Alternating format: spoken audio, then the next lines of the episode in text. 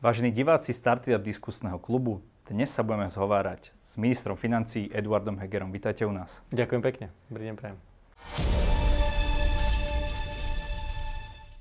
Pán Heger, nevymýka sa to vám trošku spod kontroly? Keď si zoberiete, koľko máme úmrtí a tak ďalej? Koalícia sa vám pomaličky rozpadá. Áno, tak ja teda to tak úplne nevnímam. Je pravda, že e, tá situácia je naozaj náročná. Že, a myslím si, že e, vydržať takto dlho zavretý je ťažké pre každého jedného z nás. Dobre, my ešte ako ministri chodíme do práce, máme ten sociálny kontakt a máme veľa práce, čiže možno veľa vecí si neuvedomujeme. Ale sú ľudia, ktorí naozaj musia byť dlhé dni doma a ak nemajú ani ten kolektív, nie sú z nejakej väčšej rodiny, tak to musí byť naozaj náročné. Ale dolieha to na všetkých. Čiže tá emocia, myslím si, že to, čo dnes žijeme, je silne pod tlakom práve tej pandémie, ale nie je to len na Slovensku, je to po celej Európe. A keď sa rozprávam s ministrami financí, vidím, že aj oni tú situáciu majú veľmi ťažkú a povedzme si na rovinu, nikto zatiaľ nemá recept, ako poraziť COVID. Takže každý sa snaží ako vie. Takže treba to podľa mňa brať aj cez túto prízmu tých náročných emócií a tak ako to býva, no, je to v búrka. Čiže potrebujeme, potrebujeme byť práve že skôr rozvážni, hľadať tú rozvahu a pokoj. Vtedy lepšie dokážeme rozmýšľať. Je niečo, čo ste ako vláda spravili zle, čo si viete vy sami priznať ako chybu? Tak pozrite, ja myslím, že uh, každý sa učí na, väčšinou na vlastných chybách, keď by sme sa učili na cudzích chybách, ale tu sa ani nedá na nejakých iných chybách učiť, lebo povedzme si na rovinu, Slovensko nezažilo takúto situáciu, keby, kedy čelilo takéto pandémie. Takže nemáme sa ani od koho poučiť. Nemôžeme sa ani úplne poučiť od uh, iných krajín, lebo tak ako som povedal, ani oni úplne nevedia, ako na to. Tá diskusia prebieha, my si vymieňame tie skúsenosti, ale je to mnohokrát naozaj metóda, nazvem to tak, že zjednodušene, že pokus omyl, ale tak zase musím povedať, že myslím si, že Slovensko tú prvú vlnu zvládlo veľmi dobre. Tá druhá vlna, aj keď sme sa teraz bavili s ministrami financí na poslednom ekofine, tak sme hodnotili, že všetci čakali a boli nastavení, že do konca roka 2020 bude s pandémiou koniec. A že už 2021 bude práve tá reštruktúra, taká štartovanie ekonomik. Všetci sme v tom, že musíme predlžovať pomoc, musíme predlžovať lockdowny. Takže to nastavenie bolo iné a tá druhá vlna dala na frak všetkým. Ale nielen tým, že že by teraz sme nevedeli, čo s ňou, ale tá pandémia, ten vírus mutuje, vyvíja sa. Tá britská mutácia je veľmi rýchlo šíriteľná a ťažko, by som povedal, s ňou držíme krok. A teraz nemyslím len Slovensko, ale aj okolité krajiny. Keď sme mali teraz e, práve na, na tom fóre, sme mali aj pánov z e, Svetovej zdravotníckej organizácie a sme sa s nimi bavili, že čo môžeme ešte čakať. Oni hovoria, viete čo, tých mutácií bude veľa. Otázka je, ktoré prežijú, lebo však ten vírus uh, mutuje. Takže z tohto pohľadu ja si myslím, že ja som človek, ktorý sa snaží na všetko pozerať optimisticky a neplačem nad rozliatým mliekom. Z chyb sa treba poučiť. A, a treba sa z nich poučiť čo najrychlejšie a ísť dopredu. Len práve žiadnu ste nevymenovali, ja vám trošku možno pomôžem. Vy ste hovorili o rôznych receptoch. Práve recept Igora Matoviča bolo to celoplošné testovanie. Vy ste ministrom financí, ktorý by mal strážiť najmä to, aby tie financie, ktoré štát má, ktoré sú nás všetkých, boli minuté efektívne. Boli tieto peniaze minuté efektívne, keď sa spätne pozriete na tie celoplošné testovania, screeningy, akokoľvek to nazveme? Stalo to za rád, to? Som veľmi rád, že ste položili túto otázku a dovolím si to trošku vysvetliť. Vírus je klasický, je to vírus, ktorý sa šíri čím? Od, odovzdávaním z človeka na človeka. Teraz vieme, že tento vírus sa šíri tou uh, kvapočkovou metodou, čiže aerosolom. Preto nosíme rúška. Čiže uh, vy môžete, keď, máte, keď sa vám šíri nejaký vírus, máte len niekoľko možností. Buď, a vždy je to tá odpoveď, že karanténa. Preto sú infekčné oddelenia vždycky pod striktným dohľadom v nemocniciach a tak ďalej. Nemôže tam nikto prísť. Keď, uh, pamätám si, keď som bol dieťa, nie, že keď sme mali infekčnú chrípku, tak nás dali na izolačku. Také izby, možno vy si to už nepamätáte, ale v táboroch to bolo bežné v škole, že sme išli na izolačku, aby sme boli odizolovaní. Čiže karanténa je riešenie uh, alebo odpoveď na vírus. A teraz máte možnosti. Buď karanténizujete úplne všetkých, celý národ, čiže lockdown. Zavrete všetkých doma, poviete, buďte doma, aby sa nešírilo. Druhá možnosť je, že idete zistiť len tých infekčných. A ako zistíte, kto je infekčný? Iba tým, že začnete testovať. No. Čiže keď sa ma pýtate, že či to bolo výhodné ekonomicky, no jasné, že to bolo výhodné. Pretože lepšie je zistiť, kto je infekčný a tých karanténizovať, ako karanténizovať všetkých. A to dnes vidíme. Dnes máme tvrdý lockdown a ten je o mnoho nákladnejší, ako karanténizovať iba tých infekčných. Takže to je tá odpoveď na to. Len dôležité je, ako napríklad, my sme sa bavili o tom, že poďme urobiť PCR testy pre celý národ. Nerealizovateľné. To neviete zvládnuť. Čiže ten antigén je to dobrou, dobrým kompromisom, že viete to aj rýchlo urobiť. Áno, pretestujete všetkých, ale nájdete viacej ako tí, ktorí sa sami prihlásia, ktorí majú príznaky. Lebo dnes vieme pri tomto víruse, že ľudia uh, môžu mať ten vírus, šíria ho a napriek tomu, že nemajú príznaky. A to je ďalšia odpoveď. Čiže preto vy ho, a vy ho viete na tom antigene zachytiť. Vy viete antigenom zachytiť aj človeka, ktorý nemá príznaky a má ho. Takže to je pridaná hodnota. Čiže keď týchto ľudí karanténizujeme, nemusíme karanténizovať tých ostatných. Problém, podľa mňa najväčší problém sú dva. Jeden je to, že máme britskú mutáciu, ktorá sa šíri rýchlejšie. A druhá je, že šíri sa hlavne vtedy, keď si dáme dole rúško. A preto to rúško je úplne kľúčové. A ja zase viem, je ťažké, viete, uh, ja doma nenosím rúško, asi nikto. Ja som sa nakazil covidom doma od nás, od našich detí asi, lebo keď sme boli na testoch 21. decembra aj s deťmi, tak paradoxne oni mali vyššiu nálož toho vírusu a oni dovtedy chodili v škole. Čiže zrejme si to vymenili v škole. No lenže deti nemajú príznaky často, takže oni nevedeli, že sú nositeľmi, ja som to od nich dostal. A toto sú práve tie situácie. Čiže vždy, keď sa dostane človek do kontaktu s niekým a dá si dole rúško, tak sa vystavuje podstatne väčšiemu riziku, že sa nakazí. A tak sa to aj častokrát deje. Koľko stáli tie celoplošné testovania? To naozaj vás poprosím len o stručnú odpoveď, jedno Tam druhé. je, t, myslím si, že okolo, teraz presne si nepamätám, desiatky miliónov, povedzme, že 60 miliónov. Obidve tie, aj to novembrové, aj to januárové. To novembrové, myslím, že to novembrové, to januáre presne, ale približne podľa mňa v, podobne, v podobnej sume. Takže viac ako 100 miliónov uh, sme ano. dali na toto. A viete si predstaviť, koľko by sme za túto sumu mohli nakúpiť tých kvalitných PCR testov? No ale to je jedno. My tie PCR testy robíme tak či tak. A my ich robíme strašne málo, pán minister. Nie, nie, počkať, počkať. Tu akože zase, buďme féroví. Ako testujeme PCR uh, veľa, ja, máte pocit? Jasné, však my robíme strašne veľa PCR testov. 13 tisíc testov denne sa robí PCR.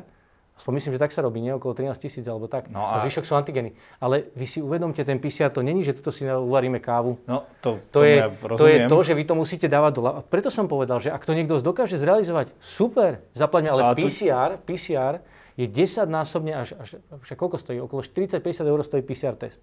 Antigen stojí nech 5 eur. Plus test, dobre, nech 7 eur. Čiže máte 7 a 40. To je akože markantný Nie, rozdiel ja som násobne. Ne, ja som nepovedal, že by ste Čiže mali... koľko si vieme na to nakúpiť, to si vieme vypočiť. PCR testovať celú populáciu, ale že zvýšite kapacity vlastne tých PCR, ako to spravili mnohé iné krajiny naozaj. Ale My sme veľmi v tom antigenovom testovaní. Tuto nefabulujte, naozaj, tuto nefabulujte. Pozrite sa, my PCR testujeme toľko, koľko tí ľudia prichádzajú na testy. To není v tom, že my by sme PCR test, však keď každý, kto príde a je, uh, je príde do toho centra, kde sú PCR, tak oni ho otestujú. Antigen je lepší v tom, že viete ho urobiť rýchlejšie a máte na to, ako, a, testujeme aj tých ľudí, ktorí možno nemajú príznaky, preto to celoplošné testovanie bolo dobré. Že my sme poprosili ľudí, prídite sa prosím otestovať všetci, lebo sú medzi vami ľudia, ktorí nevedia, že majú COVID, ale majú ho.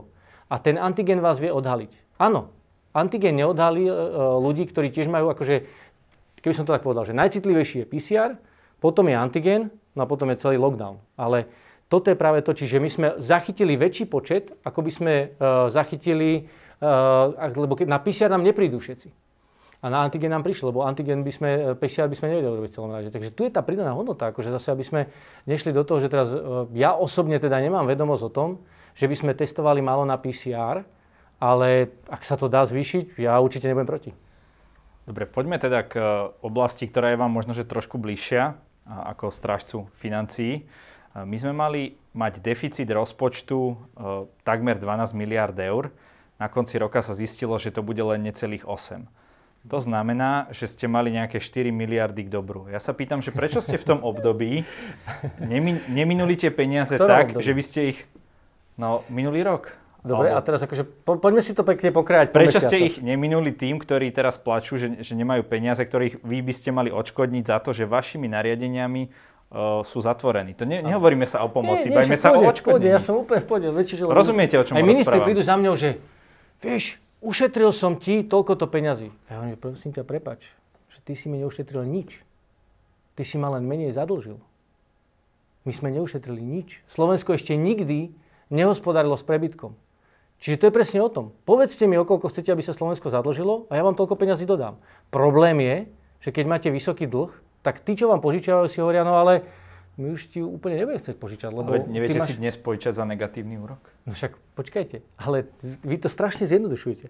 Dnes si viem požičať, ale keby sme mali dlh 70% alebo 80%, je možné, že už by sme si vôbec nepožičali. Rozumiete tomu? Že toto je tá kľúčová otázka. Že vy to tak všetci zľahčujete. Však dobre, choďte si a vy si môžete teraz zobrať hypotéku na, na 1 milión eur. Ja asi nie, nemám, neviem, či by som no? dal tú, tú istinu, ale... Vidíte, no, presne tak. A to je presne o tom. Ten štát, to je to isté, ako človek si príde o hypotéku. Na 100 tisíc vám dajú. Choďte na 150. Možno vám ešte dajú. Skúste na 200. A ja poviem, no tak a prečo si si nezobral ešte o 50 viac? Však si mohol túto, uh, potom si niečo viacej kúpiť. Ja by som veľmi rád, ja by som bol veľmi rád, a to je to, čo aj hovorím. My sme to roky poukazovali. Boli tu roky, dobré roky konjunktúry, kde Nemecko si odložilo 160 miliard eur. Znížilo svoj dlh toto Slovensko, keby len dodržiavalo svoje vlastné plány, mohlo mať o 9 miliard viac. Dobre, my tých ale... 9 miliard nemáme. Čiže tu není o tom, že teraz my sme niečo ušetrili. Dobre, ale ten dlh, s ktorým sme začínali, ten uh, tuším, uh, no, nebudem... 49% HDP. No, ja som chcel povedať 50, ale nechcel som Povede. fabulovať, dobre. Tak ten nebol až taký hrozný v rámci, v rámci eurozóny, ale aj napriek tomu v no, tej no, pomoci nebol? podľa Medzinárodného menového fondu sme druhý najhorší v Európe. Dobre, opäť to, to, to sú fakty. Som, to, sú nie, fakty. to nie sú fakty. Viete čo? Áno, je fakty, že podľa Medzinárodného menového fondu. Ale čo Medzinárodný menový fond vyhodnocuje? Slúbenú pomoc. On vyhodnotil, koľko krajiny povedali svojim krajinám slúbenú pomoc. Ja vám tiež môžem slúbiť, že dám vám, ja neviem, 100 miliard do ekonomiky. Ale koľko zrealizujem? To je práve to. Čiže my potrebujeme porovnávať, koľko ktorá krajina, koľko dala do ekonomiky. A tu je druhá vec. My sme urobili uh, schémy a tým ľuďom sme povedali, toto sú schémy, poďte si zobrať. Tí ľudia si prišli zobrať a na základe tých schém sme zistili, že tá situácia, a teraz nechcem sa dotknúť nikoho, kto je vo vážnej situácii, ale celoplošne, tá situácia nebola až taká zlá, ako sme si mysleli, že bude. Preto na začiatku prognozy boli, že prepad ekonomiky bude v, v júnovej prognoze minus 9,7.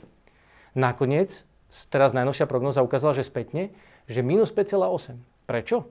Pretože nakoniec aj ten priemysel veľmi dobre fungoval. Ten dopyt išiel ďalej. Naučili sme sa s tou pandémiou žiť a v skutočnosti priemysel nás podržal. Takže preto sme ani nepotrebovali mať taký deficit, keď sa pýtate, že mali ste naplánované. Však my sme v júni mali aj prognozu minus 9,7 prepad ekonomiky. To sa nenaplnilo. Tým pádom sa nenaplnilo, že sme si ani nemuseli toľko požičať a tým pádom sa toľko zadlžiť. A preto aj ten dlh nenarastol tak, ako sme si že my mysleli, že narastie, ale my sme nič neušetrili. Čiže my sme pracovali vždycky s najaktuálnejšími číslami a keď si to zoberiete, v oktobri sme zvyšovali pomoc podnikateľom.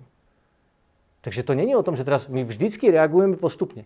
Ale pre, musíte si uvedomiť jednu vec. To nie sú moje vlastné peniaze. To sú peniaze daňových poplatníkov. A ja musím strážiť tú hodnotu za peniaze. Musím strážiť tú pomoc, lebo si zoberte, že 70% ekonomiky šlape normálne.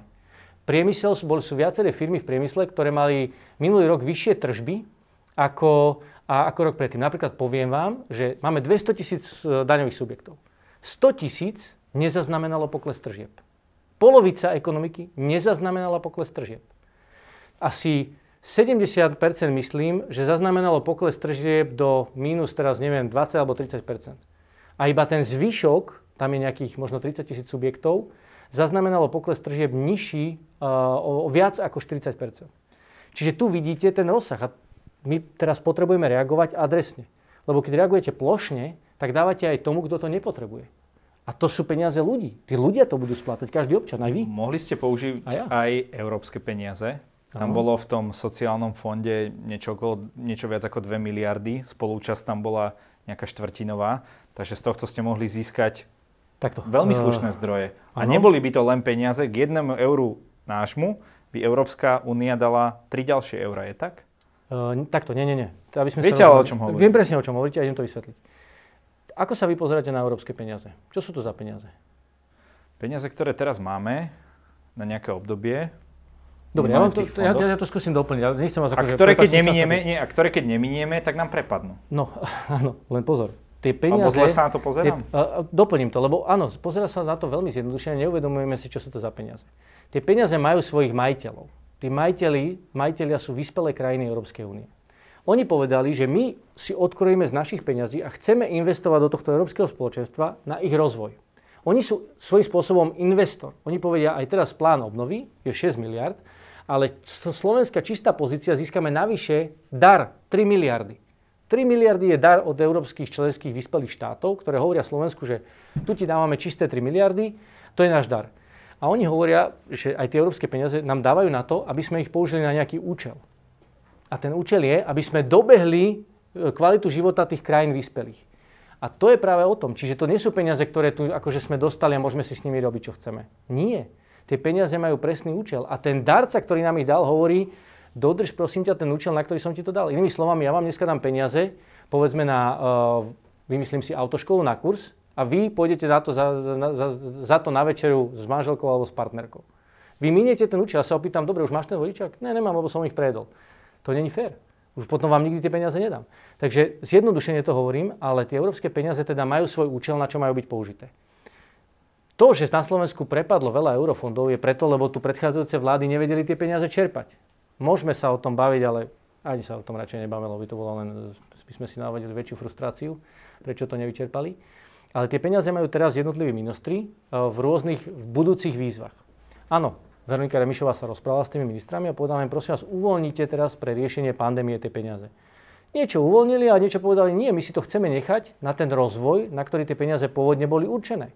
Je to rozhodnutie tých ministrov, ale ja som im povedal ako minister financí, že viete čo, dobre, ak si chcete nechať na budúci rozvoj, tak ale potom ja vás žiadam, aby ste teda naozaj tie peniaze na ten rozvoj použili čo najefektívnejšie a nesmie sa nám stať, že v 23. zistíme, že sme nevyčerpali pol miliardy, lebo ste to neboli schopní urobiť. Lebo vtedy, ja vám potom pripomeniem, že v roku 2020 ste mohli dať viacej a mohli sme to minúť na boj s pandémiou.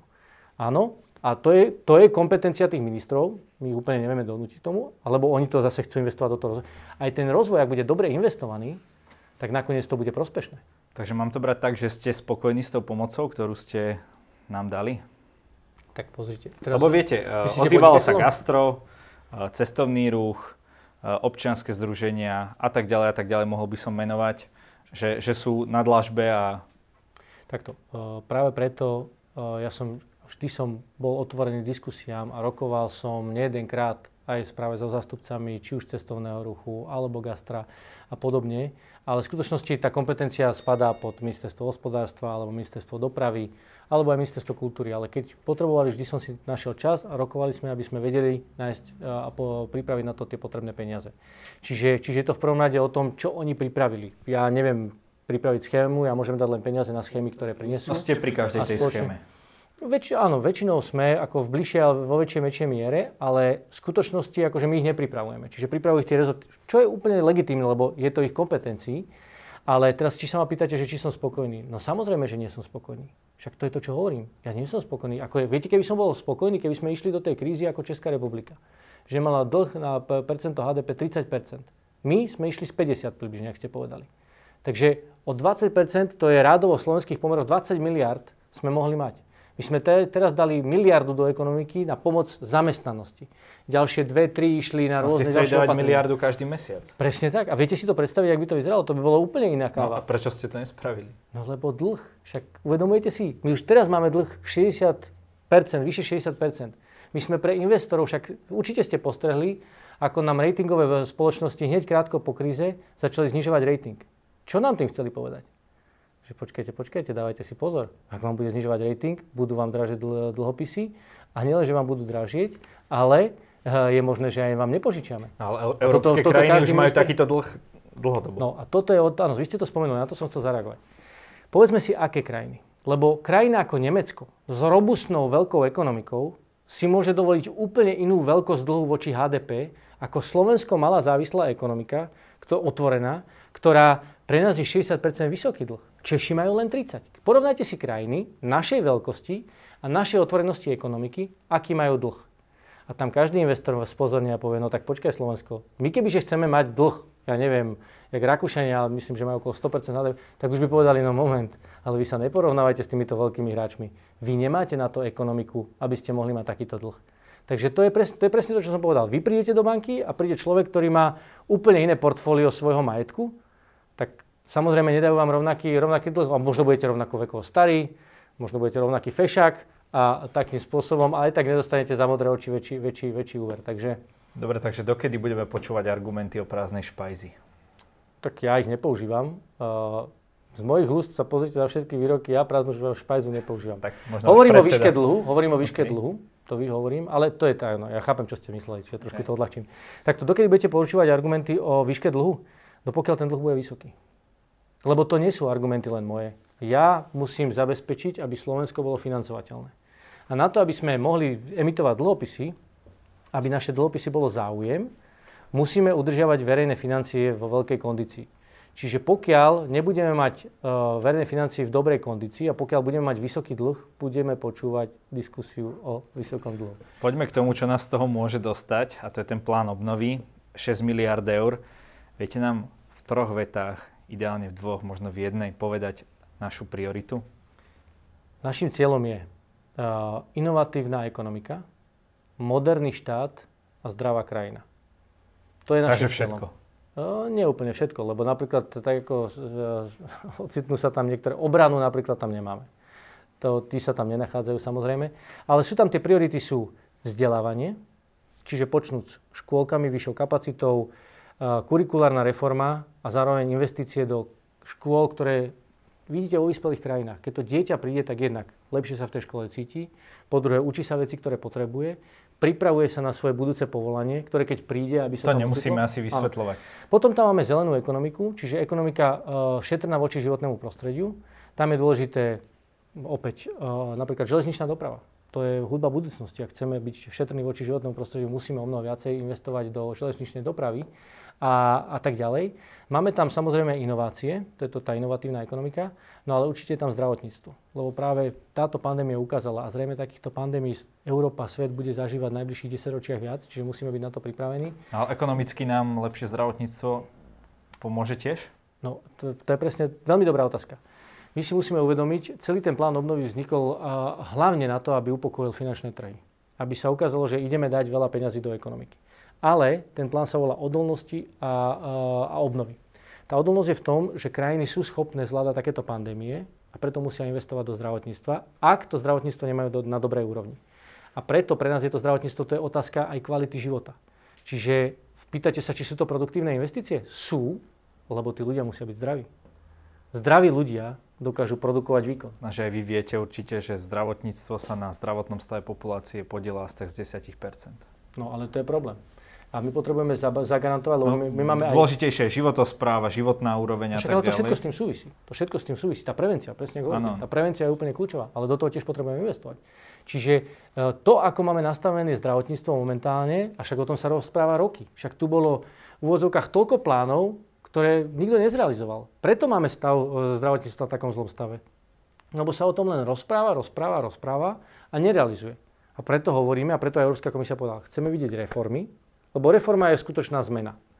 A k tomu vám dáme peniaze na investície. A to isté pri inováciách. My tu rozprávame o inováciách už 10 rokov. Opýtajte sa všetkých ľudí e, v, v priestore, v sektoroch. On povedal, áno, však 10 rokov to rozprávame. A čo sa z toho spravilo? No, veľmi málo. OK, takže čo treba urobiť? Treba to spraviť. Takže uh, preto, ako my nemusíme vymýšľať koleso. My už ho len musíme postaviť. A nemusíte ho teraz prepisovať podľa stranického kľúča a výsledok vo, ste, výsledku vo voľbách? Už ste, už ste tretí, čo som vám to asi dnes pýtal, lebo som bol na predchádzajúcej konferencii tak to, ešte aj novinári. Tak, tak, tak nám to Takže, o to stručnejšie vysvetlíte. Áno, úplne jednoducho. Pozrite sa, my od začiatku ten plán obnovy budujeme na, na základe jedného princípu. A ten princíp je, že to najlepšie pre Slovensko. Tak sme to začali stavať. Ja som veľmi rád, že v tomto mám plnú podporu premiéra, ktorý mi povedal, áno, urob to najlepšie pre Slovensko.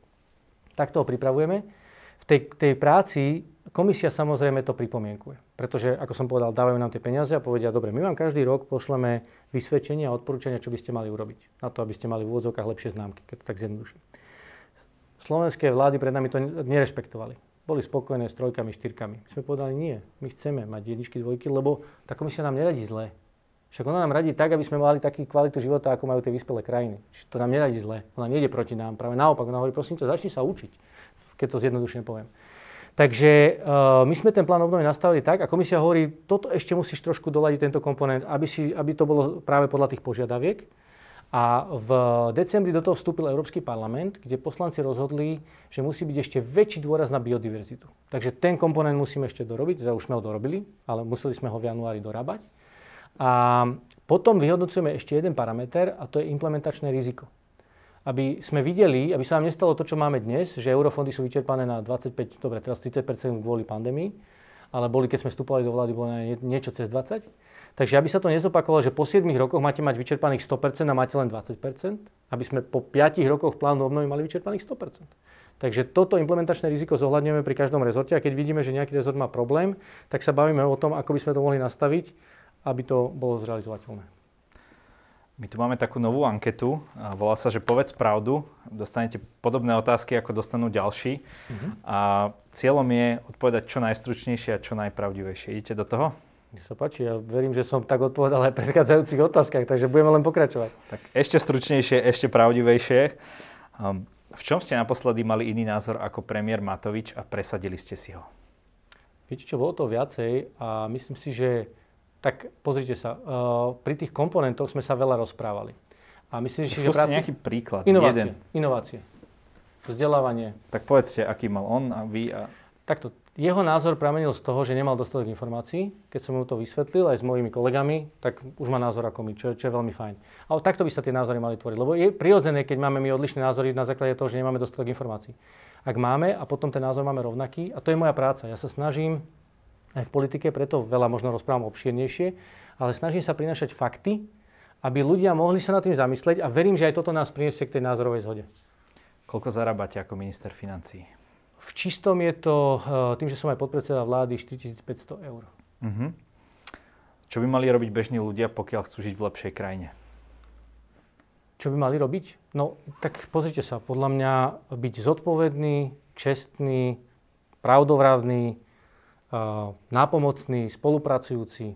Ja mám také tri zásady, ktoré hovorím, že stavajme na skúsenostiach, spájajme sily a nikdy sa nevzdávajme.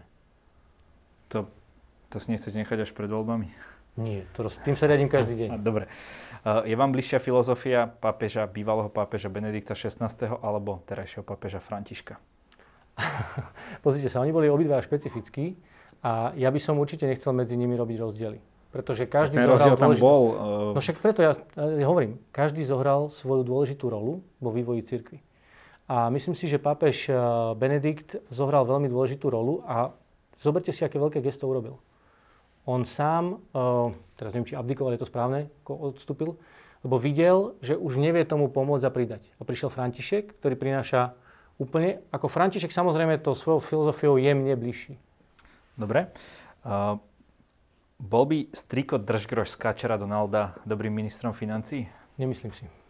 Prečo? No lebo minister financí nemá byť Držgroš. Takže ani vy nie ste? No to určite nie. Uh, viete si predstaviť byť predsedom vlády namiesto Matoviča? Uh, nepredstavujem si to. Ale možno by ste vedeli, keby ste chceli, nie? Ale nepredstavujem. Dobre. Uh, ak by ste vedeli zmeniť teraz jednu vec v politike, čo by to bolo? Uh, jedna vec by to bola, a to boli vzťahy. Myslím si, že tejto vláde chýba silná jednota. Uh-huh. To keby sme mali, wow, táto vláda by bola veľmi silná. Je kresťan lepší politik ako nekresťan? Ram... Bereme to tak, že majú rovnaké schopnosti, odborné. Takto. Uh, to je, chápem tú otázku, ja by som to inak povedal. Človek, ktorý je morálny, pravdovravný, čestný v najväčšej možnej miere ako sa, a snaží sa o to každý deň, je určite lepší politik ako človek, ktorý nie je morálny, morálne čestný a pravdovravný. Dobre, a takže nemusí to byť... Úprimne, nemusí to byť viete, kresťan. Viete, vy sa pýtate na kresťana. Kresťania nie sú dokonalí ľudia. Kresťania sú ľudia, ktorí majú spoločný cieľ, spoločnú vieru a jedným, jednou vecou sa možno líšia od tých ostatných. Že sa my to nazývame, že kajajú, čiže lutujú svoje hriechy a snažia sa ich neopakovať. To je rozdiel toho kresťana. Že kresťan si robí ako keby to každý deň refresh a zamýšľa sa nad tým, že kde urobil chybu a hľada spôsob, ako tú chybu neurobiť.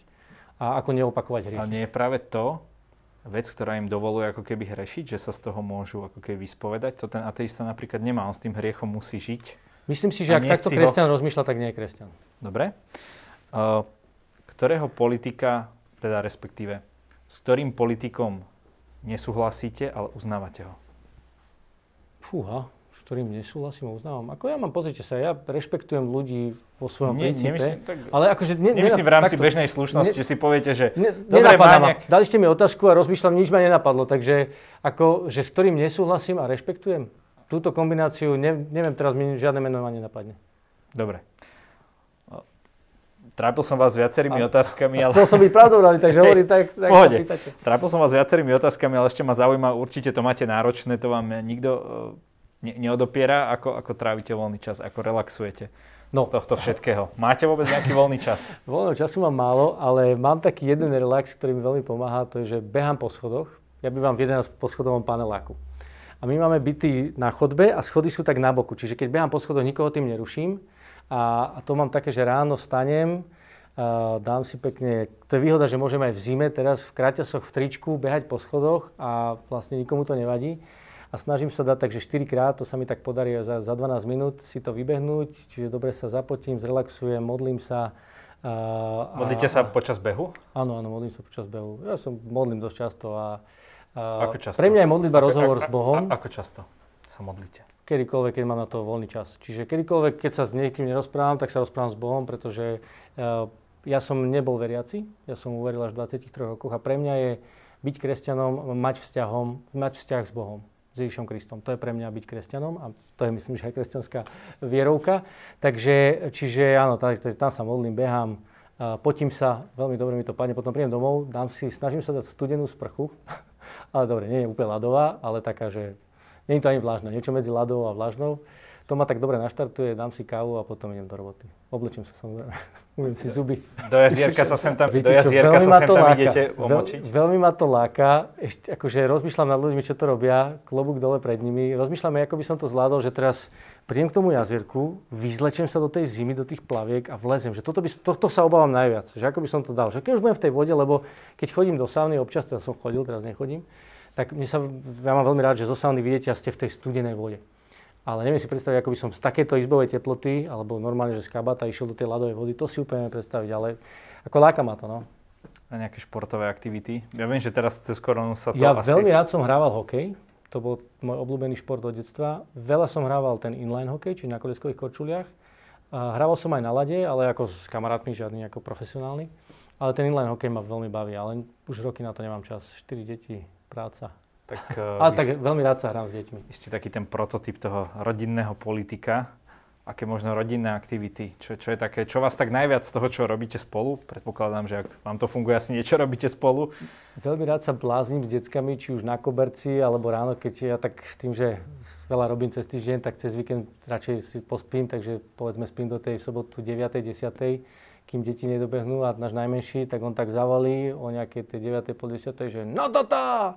a to už podsujem cvalo štyroch detí, ak sa rúťa do tej z ministra peniaze. Nie, viete čo, vôbec, vôbec, našťastie nie. Naskačú na mňa a bláznime sa a, a proste to je taký, to, to mám najradšej ako z hľadiska. Ale tak hráme sa aj rôzne hry s deťmi. Rád s nimi chodím do lesa.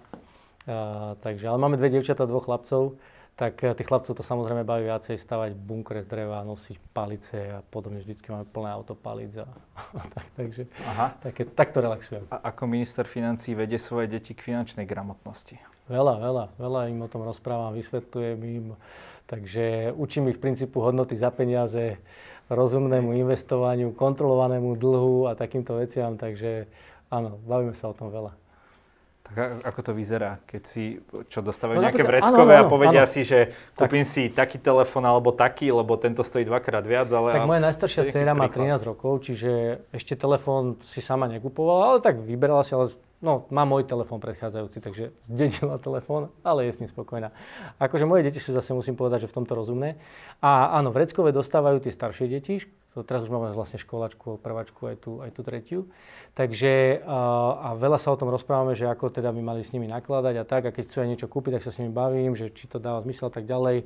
lebo zo začiatku viete, keď máte nejaké našetrené, tak to chcete hneď si kúpiť hačky, tak im akože sa rozprávam, aby trošku nad tým rozmýšľali, aby to boli také premyslené kroky. A takže takýmto spôsobom ich učíme správať tie peniaze. No pán minister a pán podpredseda vlády. U nás v relácii môže každý na záver odkázať našim divákom čokoľvek, čo na závodné.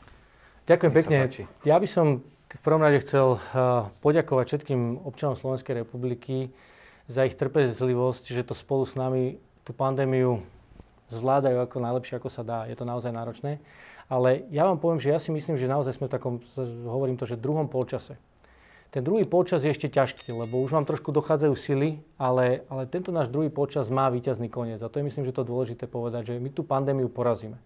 Ale my musíme, a ja by som chcel, aby sme ho dohrali s odsťou, a, lebo keď ju porazíme, tak môžeme znovu sa pustiť plnými silami do opravy Slovenska, na čo sme dlhé roky čakali.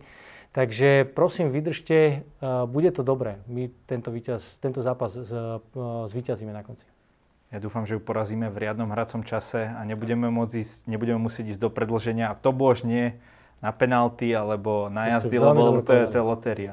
Tak, dúfam aj ja. Urobme všetko preto. Ďakujem za rozhovor. Ďakujem veľmi pekne. Pekne neprajem.